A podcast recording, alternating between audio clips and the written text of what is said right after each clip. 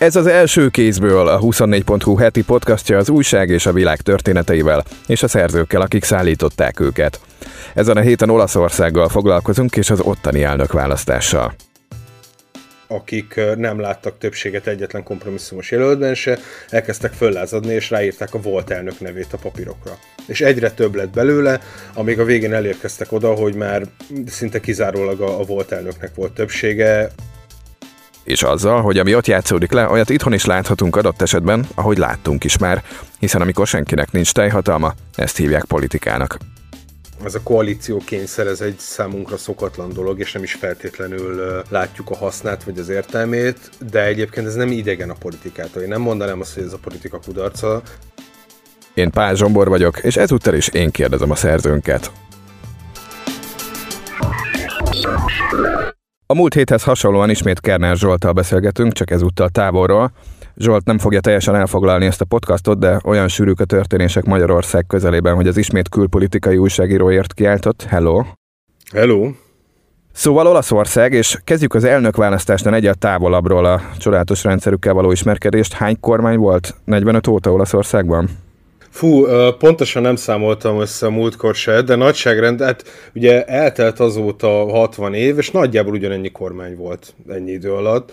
Azt néztem, hogy a kormányoknak a nagy része az, az egy-két évre kapott, vagy egy-két évet tudott kiszolgálni. Meglepő módon a legnagyobb ilyen politikai stabilitás az a Berlusconi kormányok alatt volt, még mindig ő volt a legtovább konzekvensen miniszterelnök, ami önmagában egy teljesítmény, de egyébként elég ilyen instabilnak is nevezhetnénk az olasz politikai rendszert, bár szerintem inkább stabilitást ad neki az, hogy így gyakorlatilag senki nem tud hatalmat szerezni soha. Mármint kizárólagos hatalmat. Hát olyan típusú kizárólagos hatalmat, mint ami mondjuk a Fidesz elmúlt 12 évben Magyarországon volt, olyat nem. Meg időnként azért a politikai rendszer maga is bizonyos botrányoktól így teljesen kitisztul, eltűnnek régi szereplők, meg pártok, jönnek újak, és ilyen folyamatos kompromisszum, meg koalíciós kényszer van. Elég, hogyha mondjuk megnézzük az elmúlt, 2018-ban volt utoljára választás Olaszországban, és az tök érdekes, hogy azóta, hogyha jól számolom, akkor a harmadik kormány a mostani, és teljesen más felállásokban. Tehát nem volt választás, öt évente van parlamenti választás Olaszországban, hét évente választják a, a köztársasági elnököt, és a 2018 óta eltelt időszakban akkor eleve három hónapig tartott, mire meg tudott alakulni egy olyan kormány, amiben a, az ilyen, hát viccpártként is apostrofált, de inkább ilyen új balos protestpártszerű ötcsillag mozgalom, és a, az Északi Liga, amit Matteo Salviniről ismerhetünk, állt össze, hogy közösen kormányozzon, és ez is egy évig tudott működni. Aztán ennek a szapparaperának az aktuális szereplőit ismerni kell ahhoz, hogy majd érteni lehessen azt, amit az elnök választásról beszélgetünk. És még mielőtt kapnánk a leveleket 45 óta, azért több mint 60 év telt el még egy olyan 20-assal. Jó, hát igen, ezért nem matematikáról írok, azt hiszem. De akkor térjünk vissza az olasz kormányokhoz. Szóval az történt, hogy 2018-ban megalakult az ötcsillag mozgalom és a liga kormánya. Ez volt az az időszak, amikor Matteo Salvini és a, a migráció elleni harc határozta meg az olasz politikát teljesen.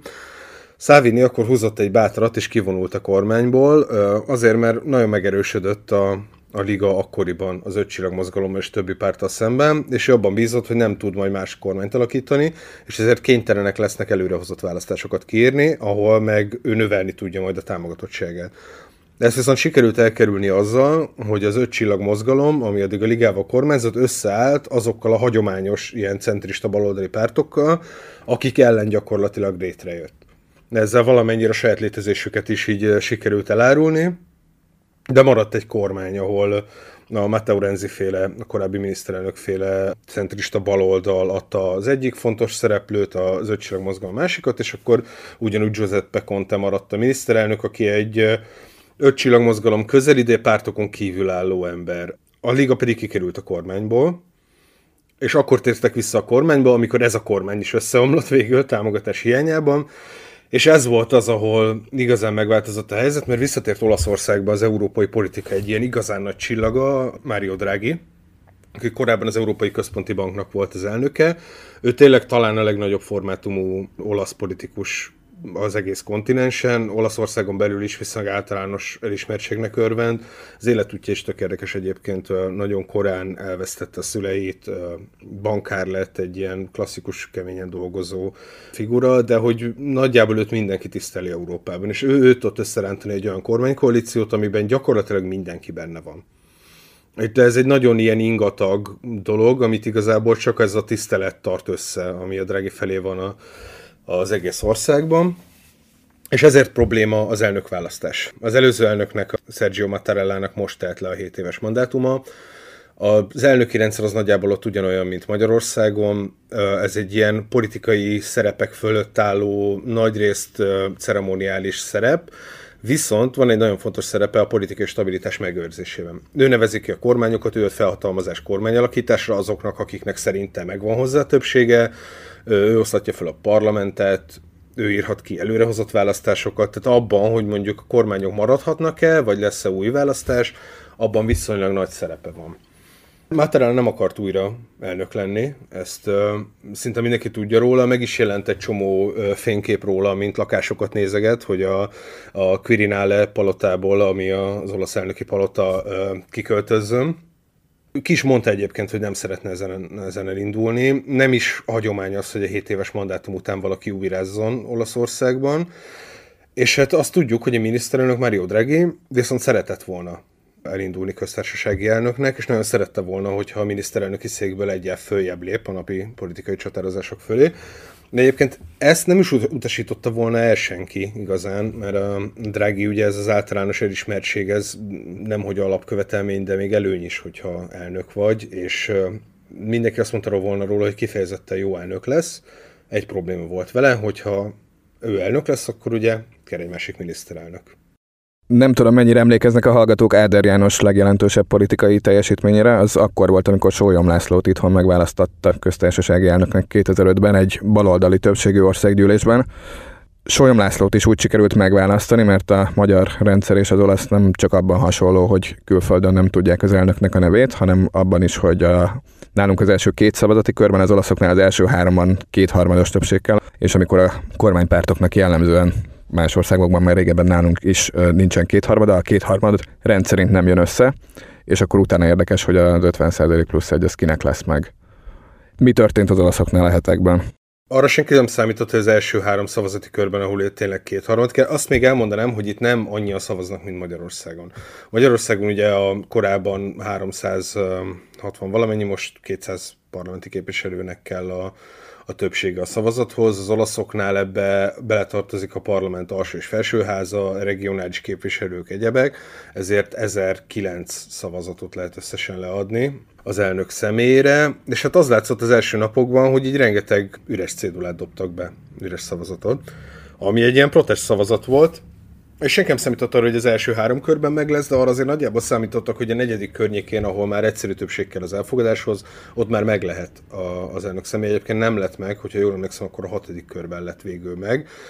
De addigra nagyon sok tárgyalás volt a pártok között, megpróbáltak koalíciókat építeni. Ugye a másik ö, olyan személy, aki jelentősen megnehezítette az elnök ö, kiválasztását, az, az addigra visszalépett, ez ö, maga Berlusconi volt, aki kb. tuszulejtette a jobboldali részét ennek a kormánykoalíciónak egy darabig, amíg azt mondta, hogy elindul elnöknek, és még az Európai Néppárt prominens szereplőivel is kimondatta azt, hogy ők támogatják Olaszországban, ami igazán senkinek nem esett jól de ő eddigre visszalépett ettől, tehát eh, hivatalosan se dobta be a nevét, bár egyébként valójában nem kell bedobni a neveket az olasz elnök választáshoz, ahogy egyébként Mattarella se dobta be a saját nevét, akit végül megválasztottak. Megpróbáltak a pártok egymás között koalíciókat építeni. Volt egy olyan pillanat is a hétvégén, amikor bejelentették a centrista pártok és a liga, hogy megegyeztek, és egy nőt fognak jelölni köztársasági elnöknek, de aztán ennek se volt többsége és az úgy nézett ki, hogy így a szavazások során egyre több névre került rá Sergio Mattarella neve. És ez nagyrészt azért volt, mert a renegált lázadó képviselők, akik nem láttak többséget egyetlen kompromisszumos jelöltben se, elkezdtek föllázadni, és ráírták a volt elnök nevét a papírokra. És egyre több lett belőle, amíg a végén elérkeztek oda, hogy már szinte kizárólag a, a volt elnöknek volt többsége, már a Draginak sem, és hát így sikerült őt megválasztani, hogy a, miközben a nagy pártok tárgyaltak, a renegát képviselők föllázadtak, és azt mondták, hogy itt senkinek nincsen többsége, csak a mostani elnöknek. Miért félnek annyira az emberek attól, hogy Mário Draghi elnök legyen? Azért félnek annyira, mert volt egy alkotmánymódosítás 2020-ban, ami szerint a következő választáson jóval kevesebb parlamenti helyet fognak választani, mint amennyi most van. Így tehát, hogyha most előrehozott választás lenne, mert összeomlik a kormány, akkor az úgy néz neki, hogy több száz képviselő vesztené el a munkáját egyik napról a másikra, és hát vannak olyan pártok, például az ötcsillag mozgalom, ami a 2018-ban tök jó szerepelt a választásokon, és mostanra meg teljesen összeomlott a támogatottsága, tehát onnan majdnem mindenki kiesne a parlamentből és azt igazából senki nem szerette volna, hogy most előrehozott választás legyen. Azt szerették volna, hogy megmaradjon ez a mélyen tisztelt Mário Draghi ott a kormány élén, aki össze tudja tartani ezt a koalíciót. Mondtad, hogy nem is önmagát kell jelölni az embernek ahhoz, hogy kandidáljon az olasz elnökségre, de azért ugye, ha megválasztanak, azért számít a saját álláspontod arról, hogy akarod-e vállalni, vagy nem. Mattarella mikor mondta azt, hogy oké, okay, akkor abba hagyom a kéró nézegetést? pont az utolsó szavazási kör előtt tárgyaltak vele. Elvileg, amikor már egyértelmű volt, hogy egyre nő a ráleadott szavazatok száma, és nagyon úgy néz ki, hogy őt fogják megválasztani, akkor leültek vele a pártok vezetői, és fölkérték arra, hogy az ország érdekében vállalja el újra ezt a szerepet, és ő meg, ő egyébként egy egy ilyen tényleg köztiszteletben álló jogász, akinek a testvérét megölte a maffia és egyéb dolgok, és azt mondta, hogy jó, akkor vállalom az ország érdekében. Ebben is vannak zárójelek, mert igazából nem tudni, hogy egy teljes 7 éves ciklusra mondott-e igent, vagy arra, amit korábban sokan beszéltek, hogy ha 2023-ban amúgy is választások lesznek, és már nem kell attól félni, hogy összedől a kormány, akkor esetleg Mattarella lemond az elnöki posztról, és akkor megválaszthatják Mario Draghi-t, akire már nem lesz szükség ahhoz, hogy a kormány ki tudja húzni 2023-ig. Tehát simán lehet, hogy ez most csak ilyen bő egy évre szól, ez a kinevezés, de hát őt az utolsó szavazási kör előtt kérdezték meg egyáltalán arról, hogy szeretne újra elnöke lenni Olaszországnak. Szóval van olyan opció, hogy igazából a foglalót már lerakta a kiszemelt ingatlana, de teljes vételárat majd jövőre fizetik ki. Abszolút. Menet közben, amíg ment a, azt hiszem az ötödik, hatodik szavazási kör valamelyikénél tartottunk, akkor idézted a La Stampa nevű olasz napilapot, akik azt írták, hogy a politika kudarcának számítana, ha hat nap alatt sem egyeznének meg a pártok, és azért nem engednék Drágit az államfői palotába, mert a kormány szétesésétől tartanak. Ugye pontosan ez történt. Azt leszámít, hogy megegyeztek a pártok, de nem engedték Drágit az államfői palotába. Szerinted ez az olasz politika kudarca, vagy csak mutatja, hogy hogyan működik és üzemel stabilan? A kudarc helyett inkább azt a kifejezést használnám, hogy ez az olasz politika sajátja az hagyományosan jellemző az olasz politikára, hogyha valamilyen kritikus helyzet van, akkor a kritikus helyzetre adott válasz általában az, hogy nem adnak választ, hanem minden maradjon ugyanúgy. De ez Magyarországról nézve egyébként is egy ilyen szokatlan dolog, vagy akár ez Egyesült Államokból nézve is, ahol ugye masszívan kétpárti rendszer van. Ez a koalíció kényszer, ez egy számunkra szokatlan dolog, és nem is feltétlenül látjuk a hasznát vagy az értelmét, de egyébként ez nem idegen a politikától. Én nem mondanám azt, hogy ez a politika kudarca, bele van építve a rendszerbe az, hogy kompromisszumos döntések születnek. A hatalom meg van osztva, és ezért sok embernek mehet át a, az elképzelése olyan formában, ami mások számára is jó én ebben feltétlenül nem látok problémát. Az olaszokat nyilván az zavarja, hogy, hogy így ugyanaz van folyamatosan, és nem, nem látszik az, hogy a politika bármilyen irányba előre mozdulna. Ez Magyarországról nézve, ahol a politika megállíthatatlanul mozdul előre egy irányba, szerintem akár még vonzó is lehet de hát persze, ők azt érzik, hogy impotens a politika, és, és nem tudnak semmivel semmit kezdeni. Ez egyébként nem feltétlenül igaz, mert amikor Draghi hatalomba lépett, akkor elég erős mandátumot kapott ebben a vészhelyzetben ahhoz, hogy meghozzon egy csomó kifejezetten szigorú döntést, és Olaszországban nagyon népszerűtlen intézkedéseket is bevezettek a koronavírus elleni védelemre hivatkozva.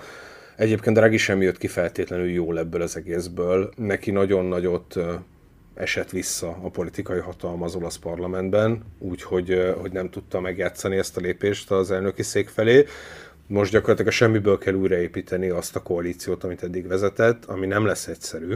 Nyilván az a kérdés, hogy mennyire akarod építeni az országot és milyen irányba vannak dolgok, amiket ilyen politikai rendszerben nem egyszerű megcsinálni, de például Draghi kifejezetten jónak tűnik abban, hogy mondjuk nagy mennyiségű Európai Uniós támogatást húzzon be Olaszországba, és valamennyire rendbe tegye az olasz ipart, vagy akár az olasz politika megítélését külföldön ebben nagyon hatékonynak tűnik, sokkal hatékonyabbnak, mint bármelyik korábbi miniszterelnök volt.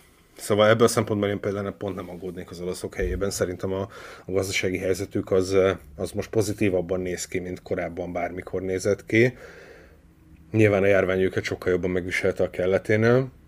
Egyébként a járványügyi szabályok közül az is érdekes, hogy ezek hogy vonatkoztak a választásra, mert ugye ez egy nagyon speciális választás volt az eddigiekhez képest, 50 fős csoportokban mehettek csak be szavazni a képviselők, van egy ilyen nagyon díszes úrna, amiben bele kell dobni ezeket a szövegeket, de most kivételesen engedélyt adtak még a koronavírusos szavazásra jogosult képviselőknek is arra, hogy elmenjenek, és leadják a szavazatukat a parkolóban a, a szenátus épülete előtt, sőt, külön felmentést kaptak a, az utazásra azok a képviselők, akik nincsenek beoltva, amit egyébként Olaszországban most már nagyon szigorúan vesznek, most már csak EU-s Green Pass-szel lehet egyáltalán buszra szállni, vagy bármire. Szóval megpróbálták a lehető leginkluzívabbá tenni ezt az egész rendszert, hogy sikeresen tudjanak elnököt választani, és ennek lett ez a vége. Azért szerintem jövőre nagyon érdekes lesz ez a választás. Azt azért elmondhatjuk a soha sem erre nagyot nem mozduló olasz rendszerű, hogy nem teljesen álló visz, hiszen nehéz elképzelni egy fragmentált parlamentet, ami valahogy mégis megszavazza azt az alkotmánymódosítást, hogy a következő fragmentált parlament legyen egy sokkal kisebb parlament. Hát sőt, hogy tényleg lehet konszenzusokat építeni ebben az olasz parlamenti rendszerben. Tehát, hogyha valakinek megvan a politikai képessége, meg politikai tőkéje ahhoz, hogy átvigyen valamit, akkor a Draghi is át tudott vinni dolgokat nem mondanám irányíthatatlanabb országnak Olaszországot, mint, mint bármi más. Most nyilván azon túl, hogy valójában milyen, mennyivel jobb minőségű életet lehet mondjuk Olaszországban élni egy ilyen fragmentált kormányjal is, mint bárhol máshol egy autoriter, vagy sokkal nagyobb felhatalmazással rendelkező kormánya de szerintem mondjuk Magyarországról nézve nyilván szokatlan ez a helyzet, hogy így kompromisszumot kell kötni, de mondjuk Európából nézve nem annyira. Azért az európai politika az hagyományosan erről szól, hogy nagyon sok résztvevő szeretne nagyon különböző dolgokat, és akkor így meg kell találni azt a azt a közös jót, ami mindenkinek nagyjából megfelel, mindenki együtt tud vele élni, de még nem azt kapja senki, amit igazán szeretne. Nekünk ez egy teljesen furcsa dolog, és egyébként így általában is, hogy az eurószoró cikkeim nagy részét azt így nagyjából ezzel szoktam kezdeni, hogy az, ami nálunk van, az mondjuk anomália mm, Európa politikai rendszerét tekintve, és egy csomószer ezért nem értjük azt, hogy hogy működik az Európai Unió, mert nálunk általában a politika, vagy legalábbis ebben az elmúlt 12 év Orbán Viktor kormányai alatt a politika az egy ilyen zéró összegű játék lett, amiben az egyik szereplő veszít, a másik megnyer. És ez szinte sehol nem így van, hanem általában egy kompromisszum, folyamatos tárgyalás, lemondás, megegyezés, és le lehet ülni úgy, hogy mindenki megkapjon valamit abból, amit szeretne, és senki ne kapjon meg mindent abból, amit szeretne. Szóval ez egy működőképes dolog, csak egészen más típusú politikai kultúra kell hozzá. Szerintem egyébként az olasz politikai kultúrának ez a panaszkodás arról, hogy a politikai rendszer megbukott, ez pontosan ugyanannyira része, mint az, hogy a politikai rendszer ennyire fragmentált. Hát ez is egy ilyen tipikusan panaszkodó kultúra, mint akár mondjuk a magyar is.